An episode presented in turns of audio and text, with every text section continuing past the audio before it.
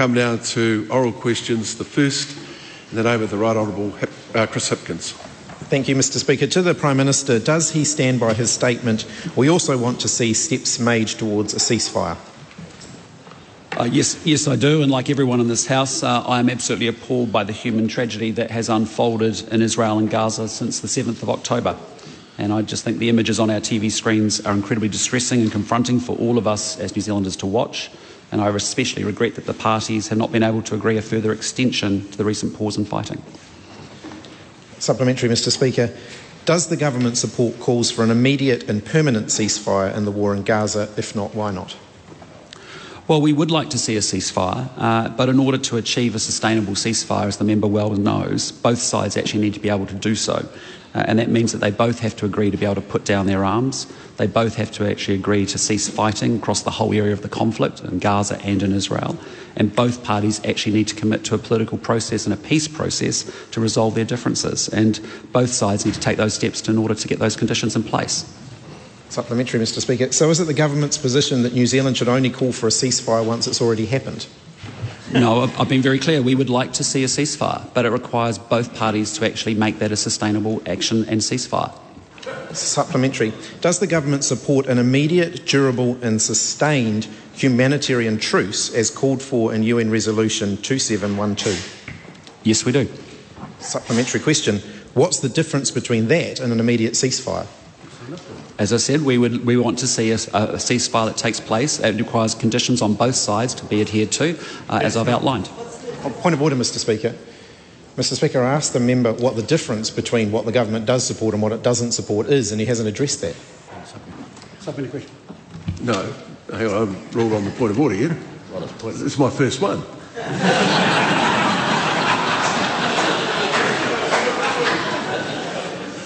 uh, that, that unfortunately is the, the, um, the lot of anybody asking an oral question.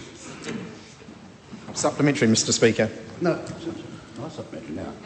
No, no, no, uh, I called him. I called him. Yeah. Supplementary. What is the difference between an immediate, durable, and sustained humanitarian truce and an immediate, permanent ceasefire? Look, as I've said before, we would like to see an enduring, sustainable ceasefire. Yeah, we would all like to see that in this country. But the reality is, for a sustainable ceasefire to take place, you need both parties to agree to it. Right Honourable Winston Peters. Could I ask the Prime Minister as to whether or not the New Zealand government, the new government, added its name to the UN statement, and wouldn't any informed member of Parliament in this country know that? Yes, we did. Uh, Chris Hipkins, uh, why, right on Chris Hipkins. Why won't the New Zealand government call for an immediate and permanent ceasefire when more than 16,000 people have died, the great majority of them civilians, and that is continuing as we speak? As I've said, we would all like to see a sustainable ceasefire, but it actually requires all urge all parties to actually make the conditions to make that happen. And for that to happen, and for that to happen, we actually need to see for hostilities to cease, Hamas needs to actually cease its attacks on Israel needs to stop exploiting civilian infrastructure and using civilians as shields. It needs to locate and release all the remaining hostages. And on the other hand, we actually need to see Israel respecting the laws of humanitarian law and war. And we even need to see, we need to make sure that they're actually ensuring that innocent civilians are being protected. They need to make sure that their civilians have access to food and uh, fuel and resources and medical supplies. And we also need to make sure that the, the essential uh, loss of the loss of life that we saw in the north doesn't take place in the south. So there are responsibilities on both sides of this equation. There are responsibilities on both parties to make sure we get an enduring, sustainable ceasefire. Call Ghahraman. Uh, thank you, Mr. Speaker. Is he concerned that under his watch, Aotearoa is failing to meet our legal obligations to act to prevent genocide, to protect the rights of children, and to act in the interests of global peace and security where war crimes are alleged? That's to act. We have supported uh, UN resolutions and we will continue to do so. We are calling on both parties to actually come together to make sure that we get a sustainable ceasefire in place. Come now to question number two in the name of Catherine Wedd. Thank you, Mr. Speaker. My question is to the Minister of Finance. What recent reports has she seen on the New Zealand economy? It's going to be a whole lot better, though. Mr. Speaker, the reports I have seen confirm that our government has inherited very challenging economic conditions.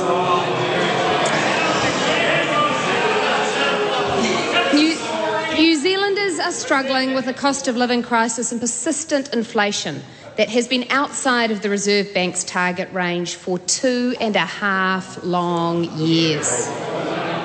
The official cash rate is at its highest level in 15 years, pushing mortgage interest rates over 7%. The government books are in deficit and are burdened by more debt than at any point since 1995.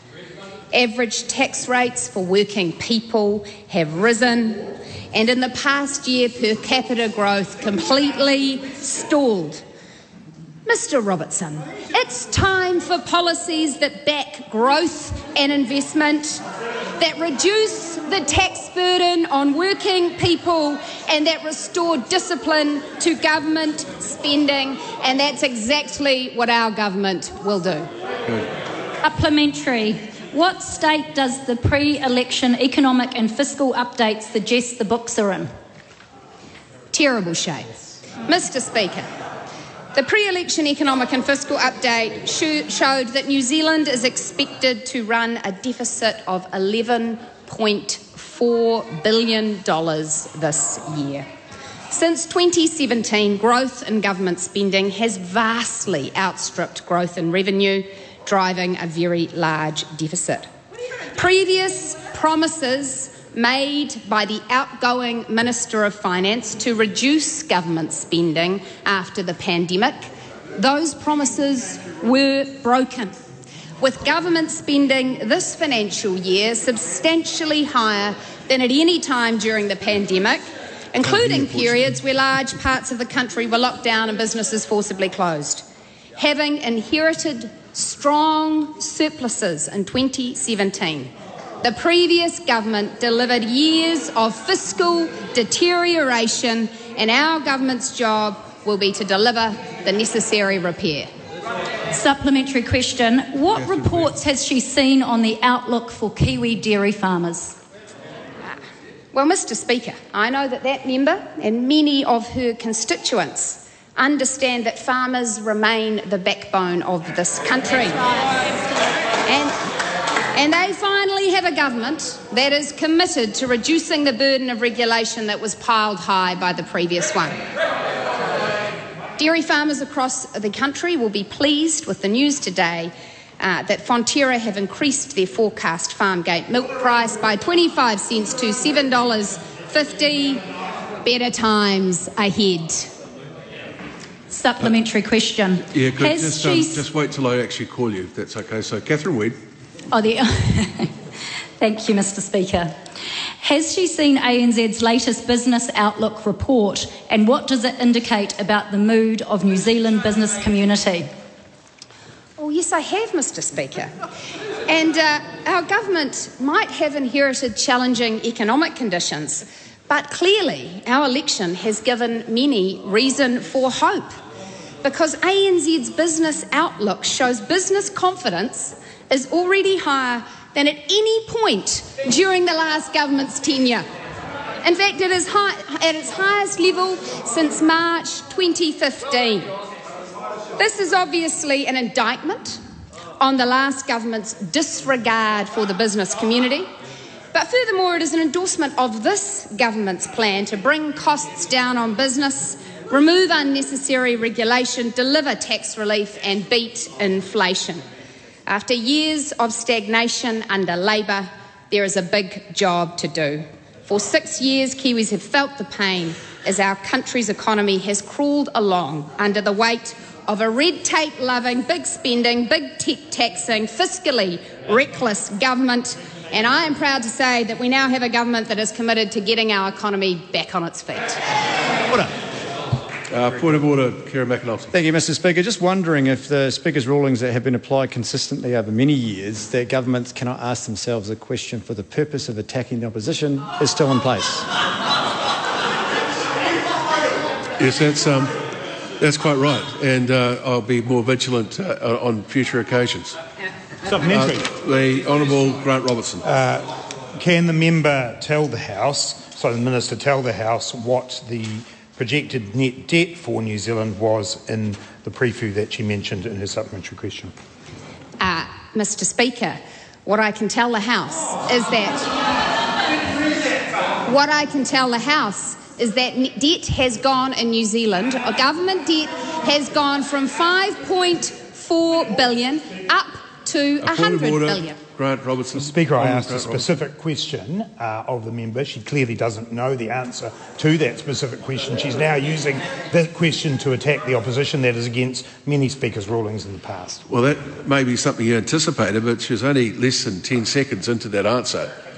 Well, it, it, it, I didn't take it as an attack, so um, I've asked the member, the minister, in her answer, not to make an attack on the opposition. It's not appropriate uh, to stick to the facts.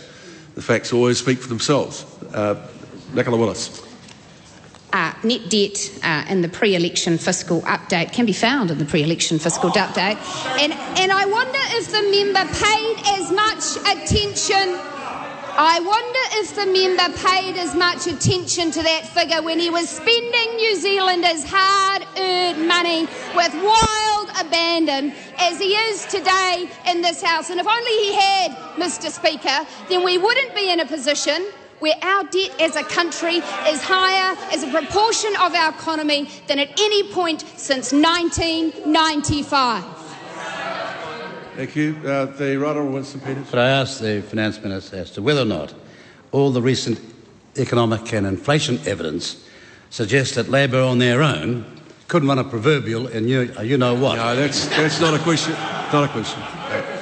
It is a, it's an interesting question for you, but not for the House. Uh, call on the Honourable Marama Davidson. Thank you, Mr. Speaker. My question is to the Prime Minister. Does he stand by all his government statements and actions? Uh, yes, I do, and particularly my statement yesterday that New Zealand is under new management. And that we are here because we are the parties that can get things done for New Zealanders. Um, and we are focused on three things rebuilding the economy, restoring law and order, and delivering better outcomes for New Zealanders. Does he stand by his commitment to remove the ban on new offshore oil and gas permits? And if so, does he agree with the Parliamentary Commissioner for the Environment that a thorough analysis of the costs and benefits of removing the ban should be undertaken before any legislation is introduced? Uh, yes, I do. Is he committed to the principles in his coalition agreements of rigorous cost benefit analysis and basing decisions on data and evidence? And if so, does he accept the advice of the International Energy Agency from 2021 that if governments are serious about the climate crisis, there can be no new investments in oil, gas, and coal from now? Yes, yes, we do support rigorous cost benefit analysis. Is the International Energy Agency's expert scientific and technical analysis wrong? It's very obvious to us that New Zealand needs transitionary energy sources, and gas is a good part to doing that. What would he say to Vanuatu's Climate Change Minister Ralph Regenvanu, who said in relation to his government's plan to reopen oil and gas drilling, quote, we call on them not to do it, to be in line with Paris, the 1.5 degree target, the science says you cannot do new fossil fuels. We're deeply committed to delivering on our climate change goals and commitments, but we believe that gas is better than coal. Does he agree with Christopher Luxon, CEO of Air New Zealand, former, that, quote, we risk losing our social licence to operate if we do not genuinely address climate change, end quote.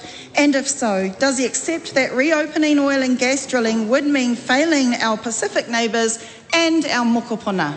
I agree, Christopher Luxon's a very smart man. Sweet. Uh, call on the Honourable Grant Robertson, question four. Mr. Speaker, my question is to the Minister of Finance. Will the tax cut package promised by the government in the speech from the throne be self funding? If so, what specific revenue measures will be used to fund it? Mr. Speaker, yes. I continue to seek advice from officials on the implementation of tax changes as part of the budget process. I am still receiving advice on tax policies, and the details of any specific revenue measures the government may choose to pursue are yet to be finalised. Supplementary question, Mr Speaker. Uh, can the Minister confirm her earlier statement that revenue from rolling back the previous government's smoke free policies will be used to fund the tax cut package? As I say, I am still receiving advice on tax policies, and I do not intend to get ahead of final government decisions. Supplementary question, Mr Speaker. Can the Minister confirm her statement made to the media that revenue derived from rolling back smoke free changes will be used to fund tax cuts, or has her position on that changed? Uh, we, we consider a range of issues around tax on an ongoing basis, and information about those will be released at an appropriate time, said one Grant Robertson on the 2nd of May 2023. The difference between my approach and the Minister's approach is I'm not hiding a sneaky wealth tax or CGT when I answer these questions. Mr Speaker, supplementary question. Is she now regretting saying that the government's tax cut policies would be paid for by rolling back the smoke free law changes? To, to quote a member of this House I admire very much, one Judith Collins, I regret very little. Supplementaries. So that was actually Edith Piaf, if I remember uh, correctly. Um, supplementary question On what date will New Zealanders know how she is paying for the tax cuts that she has promised them? They will know in due course, and I'm sorry to say it, but I doubt that the member will be the first to know. Supplementary. So she can she confirm that she is telling the House she doesn't know how she's paying for her tax cuts, and she doesn't know when she's going to be able to tell New Zealanders what kind of tax cuts they will get or how they will be paid for. Uh, Mr. Speaker, as I said in answer to the primary question, which the member may not have listened to, yes, the tax reduction package promised by the government in the speech from the throne will be self funding. And I'll tell you what else it'll do it'll put real cash into the bank accounts of working people, bank accounts that have been eroded by a cost of living crisis presided over by that member who overtaxed them, spent their money badly, and left the economy in tatters. Uh, question number five, Debbie Ngarewa-Packer. Tēnā koe. To the Prime Minister, does he stand by all of his government statements and policies? Uh, yes, I do, and in particularly our commitment to lifting educational achievement uh, by removing distractions like cell phone use in the classroom to ensure that young people receive the quality education they deserve and lets them live the life that they ultimately want. Piringa aku. Uh, supplementary question. Ka tū mai ia Yeah, yeah wait, on, wait on, I'll call you, eh? Oh, kia ora. Yeah, so you've just said uh, you want to call, just do it again. Mr Speaker. Tēnā koe te pika. Uh, I call uh, uh, Takuta Ferris. Tēnā koe hoa. Yep, sorry mate. Uh, he tā piringa aku. Ka tū mai ia ki tana kaupapa here kia tukuna te tiriti o Waitangi. Kia aro hai hai hia kia pōtingi e te motu whānui. Me te mōhio iho ki te māwehe me te kino ka whai mai muri. Does he stand by the policy to leave the door open to a referendum on Te Tiriti o Waitangi, knowing full well the division and chaos that that will cause? On what we have agreed as a government that we will uh, pursue a treaty principles bill to select committee, and that's as far as it will go. Supplementary. Uh, a, a point of order, Right Honourable Chris Hipkins. Mr. Speaker, w- with all due respect to the member's question, I think he was asking about a referendum, not about a treaty principles bill. Uh, well, does the, does the Prime Minister wish to say more to that, uh, that question? Uh, we have not committed to a referendum. Good. Supplementary. Uh, call, uh, apologies here. Uh, oh, Takutai Tarsh Kemp. Tēnā koe te pika. How can he stand by the decision to disestablish Te Aka Whaiora, the Māori Health Authority, when it is an, an example of tangata whenua stepping up and being the solution to p- persistent inequalities in health outcomes? Because our government is determined to see improved outcomes for Māori, but we don't believe the Māori Health Authority is the best way to deliver that. Supplementary. Uh, call uh, Ma- Mariameno uh, Kapu. Tēnā koe, Kupa, tēnā koe, sorry. te pika. Apologies. Um, what is his response to experts in child protection who have made it very clear that removing Section 7AA from the Oranga Tamariki Act will lead to many more Tamariki Māori being severed from whakapapa, an outcome that is inherently harmful and assimilationist? Uh, tēnā te pātai, tēnā koe. Uh, the primary responsibility for the state to look after vulnerable children is to make sure that their well-being comes first and foremost above everything else.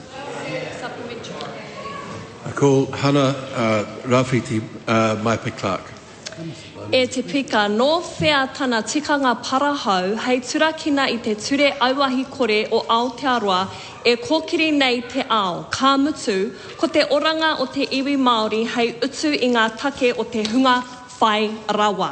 How can he justify scrapping Aotearoa's world-leading smoke-free laws, sacrificing Māori lives to fund tax cuts for the wealthy? Uh, we're not. We're going to make sure that smoking rates continue to come down each and every year, as they have done under successive governments. In the last decade, smoking, daily smoking, has gone from 16% down to 8%. Our government will continue to drive that down. Thank you. We come now to question number six. Uh, Laura Trask. Thank you, Mr. Speaker. To the Minister for Workplace Relations and Safety, what is government policy on fair pay agreements? Mr. Speaker, ACT and National are both strongly opposed to fair pay agreements. When the law was introduced, both parties opposed it and both campaigned to repeal it in the first 100 days of this government.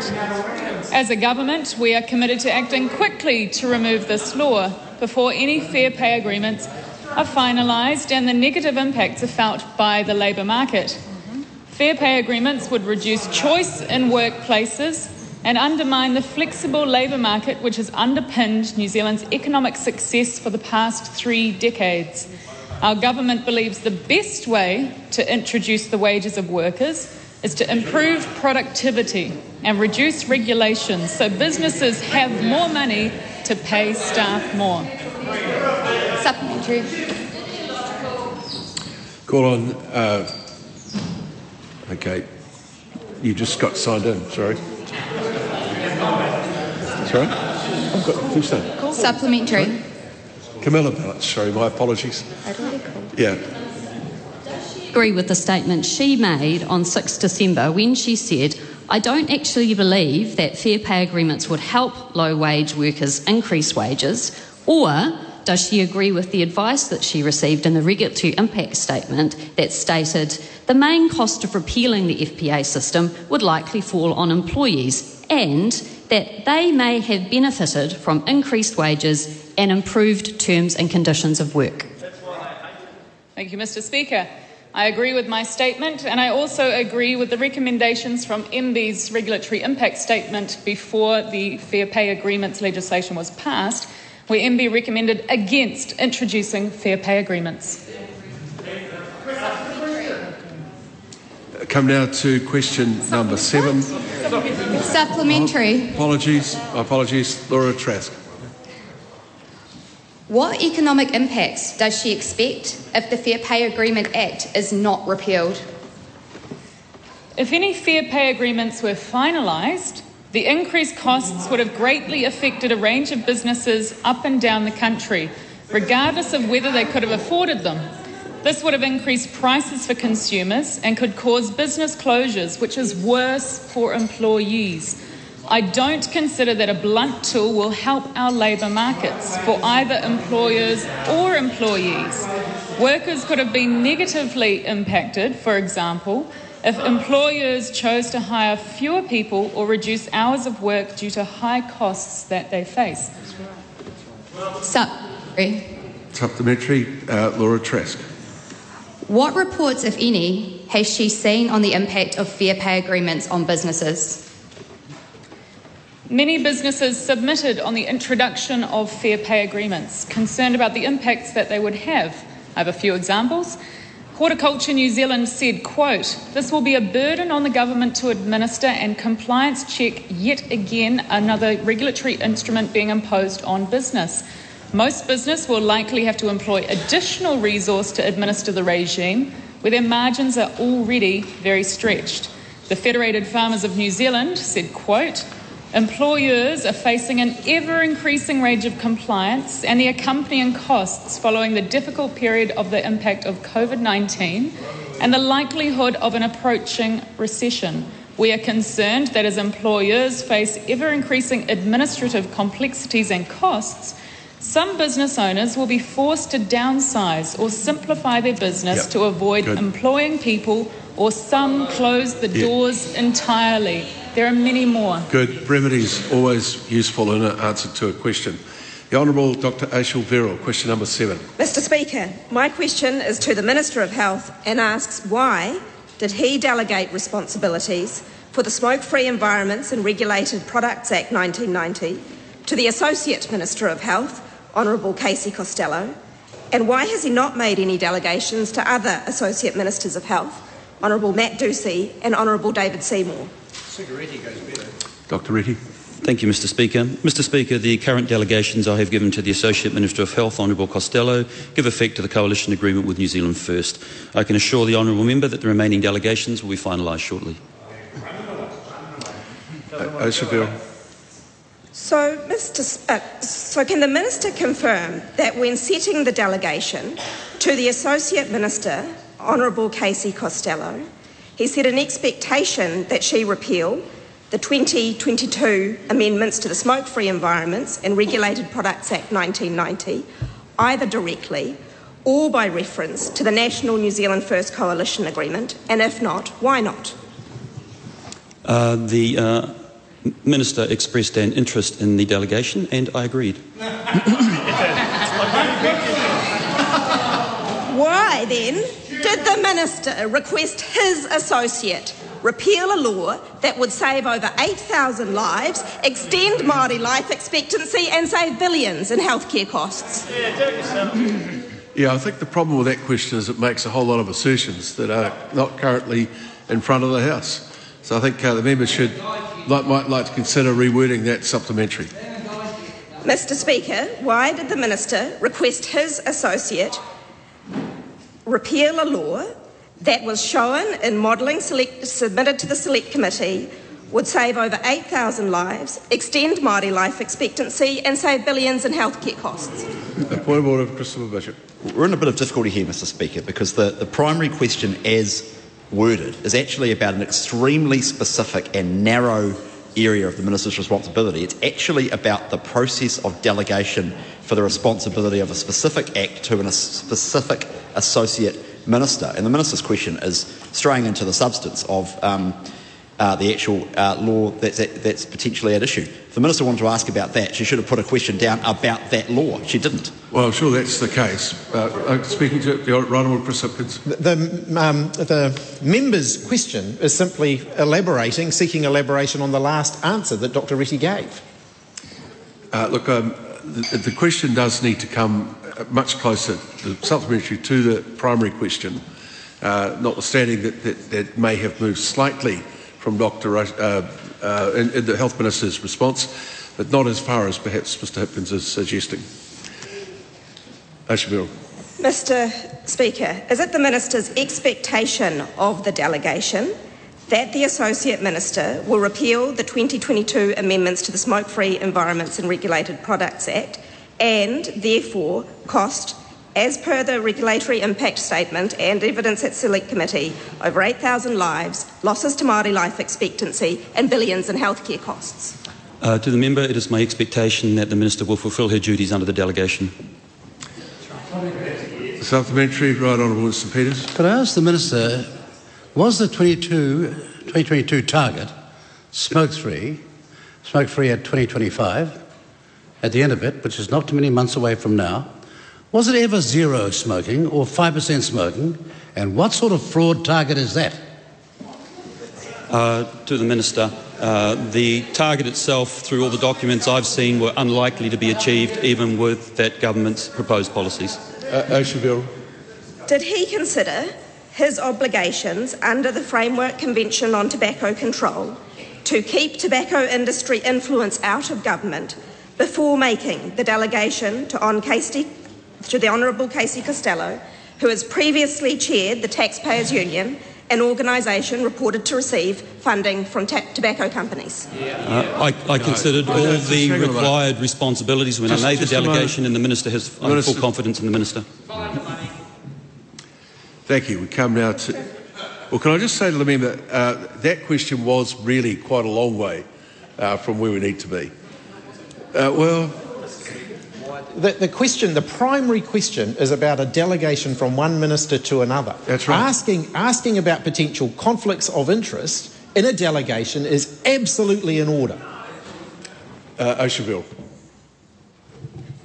Next question, Mr. Speaker, or to the point of order. No, no, you're, you're going to ask a question, I hope. Did the minister delegate responsibility to the smoke for the Smoke Free Environments and Regulated Products Act because he doesn't want to answer to the Cancer Society, the Stroke Foundation, the New Zealand Nurses Organisation, Whānau Ora Commissioning Agency, the Secondary Principals Council of New Zealand, and his own professional college, the College of General Practitioners, not to mention hundreds of other organisations that have condemned his actions.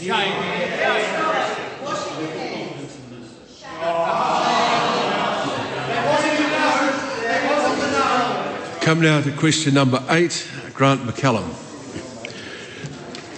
My question is to the Minister of Energy and asks, what recent announcements has he made on the Lake Onslow pumped hydro scheme? Mr. Speaker. The uh, uh, Minister for Energy. Thank you, Mr. Speaker. This week I announced that the coalition government had axed the former government's hugely wasteful $16 billion Lake Onslow scheme. This decision fulfills another commitment under our coalition government's 100 day plan. Labor's pumped hydro scheme was a vanity project and their intention to press ahead with it. No one cares about the project, that's correct, Mr. Jackson.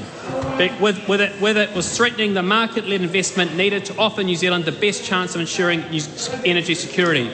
Okay, Our government's this is decision- as close as anyone would want to go using uh, a primary question in this case to attack the opposition. Um, I'm sure the Minister is well capable of answering other questions related to this. A supplementary. Grant McCallum. What reports has he seen on the Lake Onslow pumped hydro scheme? Mr. Speaker, I've seen a number of reports on the pumped hydro Lake Onslow scheme, including from Contact Energy chairperson Rob McDonald, who warned that this scheme would have a chilling effect on a robust renewables investment pipeline in New Zealand. Grant McCallum. Um, has the Minister seen any other reports on the cancellation of the Lake Onslow scheme? Yes, Mr. Speaker, I have also seen a report in the press today where Labor's energy spokesperson and the former Minister for Energy and Resources uh, has said the Labor is rethinking its policy on this scheme. A supplementary, the Honourable Megan Woods. What is the dollar amount of savings of cancelling the investigation into pumped hydro? I believe it's over $60 million, but under, but under that. But under that former government, they don't care about taxpayers' money. They wasted money every single day on business cases, consultants, reports, and if they'd continued, it would have been $8,000 per household at least for the $16 billion scheme they proposed. Grant McCallum. What are the government's next steps to ensure energy security?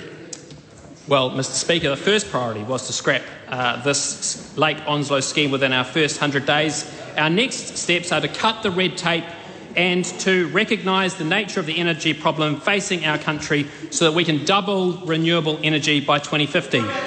Axing the Lakes, Lake Onslow scheme and our coalition com- government's commitments to allow natural gas to function as a transition fuel will give our energy sector much greater confidence to invest in the dry year solution and keep the lights on. Thank you. Come now to question number nine, uh, Jenny Marcroft.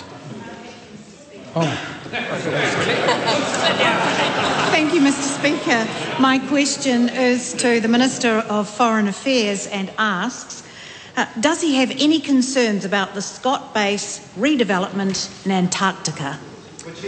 Right on, Winston Peters. Quite right. That's exactly how I started it, and that's why this is a very serious answer. Yes, we do have some serious concerns. Since the coalition government took office last week, we've been briefed by the Ministry of Foreign Affairs and Trade on serious cost escalations. Does it sound familiar? On serious cost escalations, now that they're all by themselves, serious cost escalations that the Scott based development project has undergone under the previous government 2020 to 2023. No, no he's, walking right into it. He's leading, he's leading with his chin. He wants to know how did it start off? Well, here we go. Yeah, that, is, that is on top of the nearly 200 million additional funding the Labor cabinet approved in December 2022. We are looking at the situation with urgency and have sought advice as to why Antarctica New Zealand has not yet been able to reach an agreement with its preferred contractor. Here we are, four years on, nothing done again. And how the project if we get into that, keep asking supplementary questions, I've got it all worked out, and how the project can be brought back within the funding envelope that was originally agreed when somebody was in charge and knew what he was doing. We have also questions around Antarctica New Zealand's management of the project, and we intend to get answers to those questions in the weeks ahead, and also raise the issue of what happened to the private funding idea, or did, you, or did the Minister of Finance just scare them off? Jenny Marcroft. Uh, how much are the cost overruns and what caused them? Uh, sadly, a repetitive story. In budget 2019, at that stage, indicative costs of the redevelopment, listen to this, were 262 million. With Cabinet also deciding that Antarctica New Zealand would raise 50 million through private sponsorships. What happened to that was, of course, that the government went on one party governing by itself, and what a mess that was. Unbelievable. Unleashed with no experience, no understanding of business, couldn't run a uh, corner dairy. They did this. In April 21, the previous government, that I'm screaming out now, approved 344 million to cover the full cost of the redevelopment of Scott's Base. And in December 22, an additional funding package was approved, bringing the total government commitment to, listen to this, 503 million. Just, just like that, doubled it. So, on returning to government, we were appalled to learn that 250 million has doubled and if actions not taken will continue to rise. The previously agreed 50 million sponsorship has also disappeared, a decision we're going to find and get to the bottom of. We have now been advised that yet more additional funding may be required to complete the project. Supplementary? Yeah, just before you do, I think they, you've got to moderate those answers. There's a very long answer. I was struggling to stay with it. And I think, um, I think, and I, I, I, represent the general public here. um, Jenny Marcroft. Supplementary. Uh, what are the next steps? Mr. Speaker, I, under, I, I understand your qualification, but misery often takes a long time to spell out.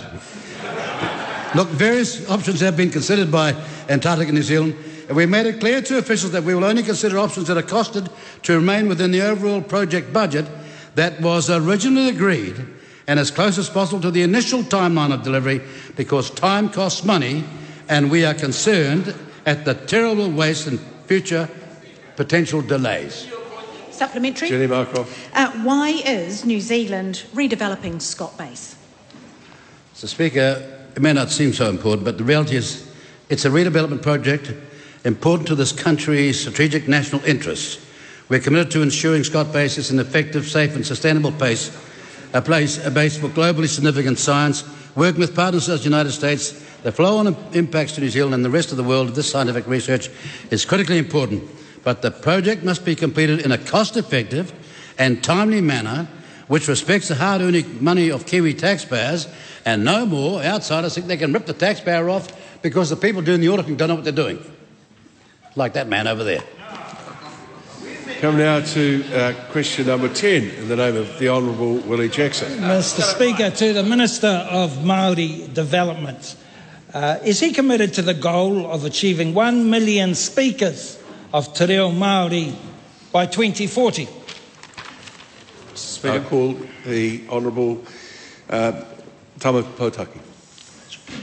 I'm committed to encouraging as many people as possible to learn and speak Te Reo Māori, Te Reo Rangatira.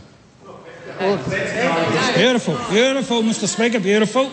Uh, Mr. Speaker, to the Minister, why is this government attempting to cut courses along with other Māori initiatives then that are designed to grow Te Reo speakers?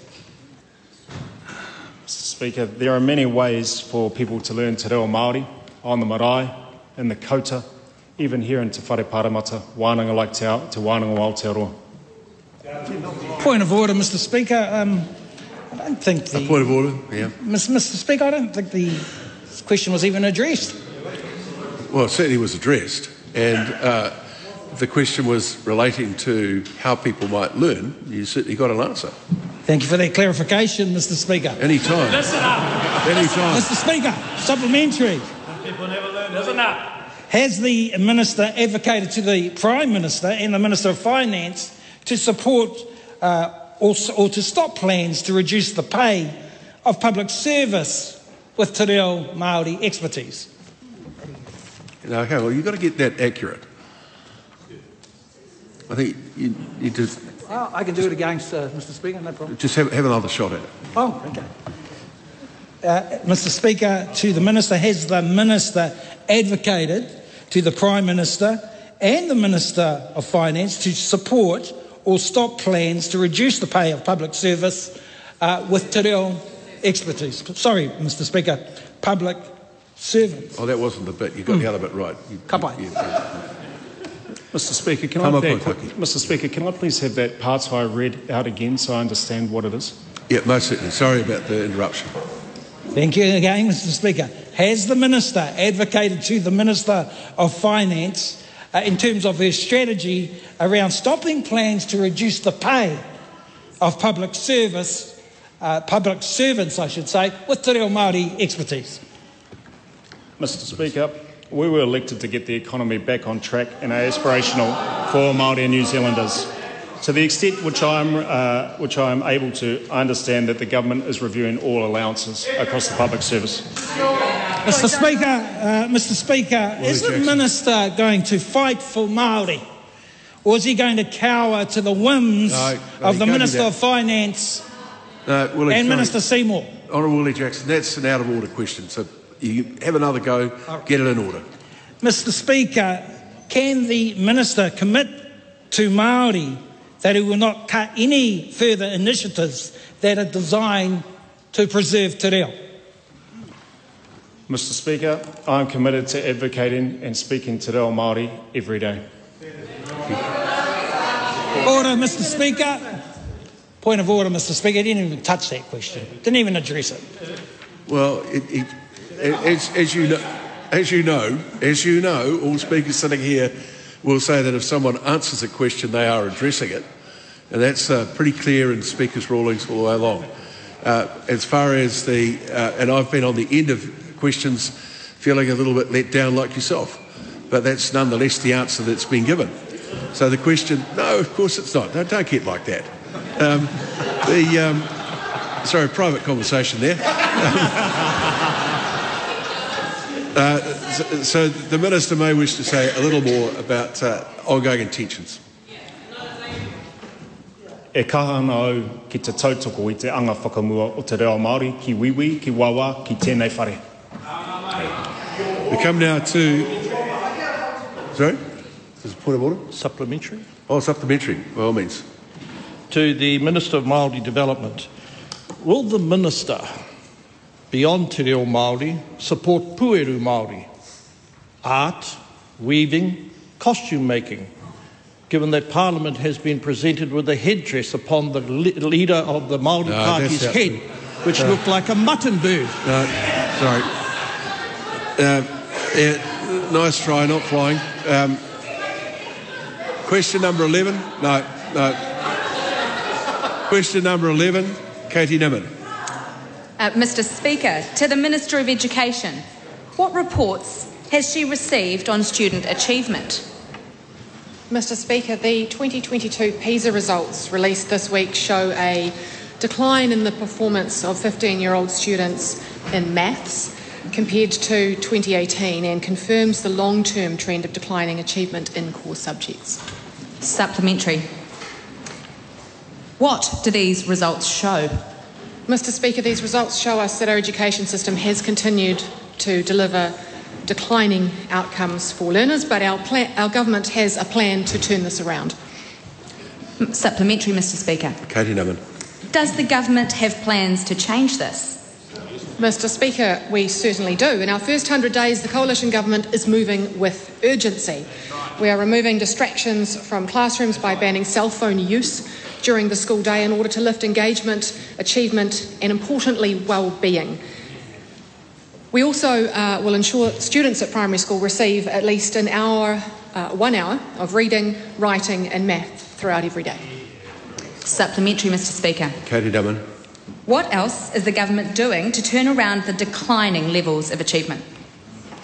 Mr. Speaker, this is just the very start. Our Teaching the Basics Brilliantly policy builds an important foundation to ensure young people receive the high quality education they deserve that allows them to live the life that they want. Our government will ensure that we have a knowledge rich curriculum, consistent measures of student progress, and structured literacy in every primary classroom.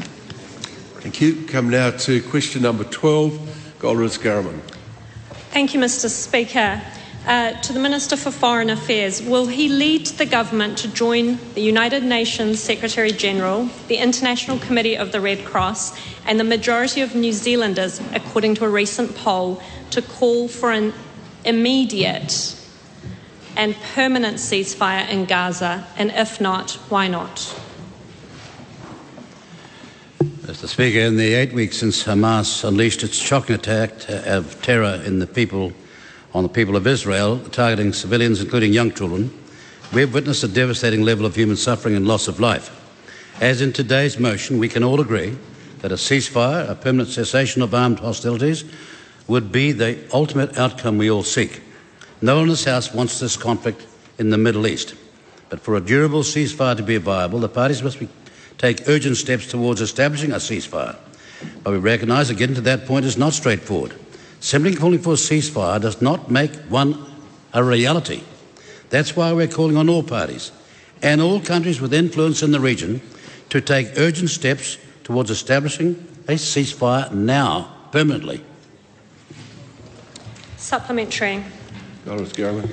Does he acknowledge the deaths of over 16,000 Palestinians, more than 7,000 of whom are children? And that the disproportionate targeting of civilians can never constitute an exercise of the right to self defence. Mr. Speaker, we are concerned about such reports. They raise serious questions about whether international humanitarian law is being fully observed. Accountability for breaches of international humanitarian law is crucial. Whether these have been committed requires a decision from a competent judicial body, such as the International Criminal Court, and it is not for me to comment on specific cases without the facts and evidence. We support the gathering of evidence of possible war crimes for an international criminal court process. Supplementary.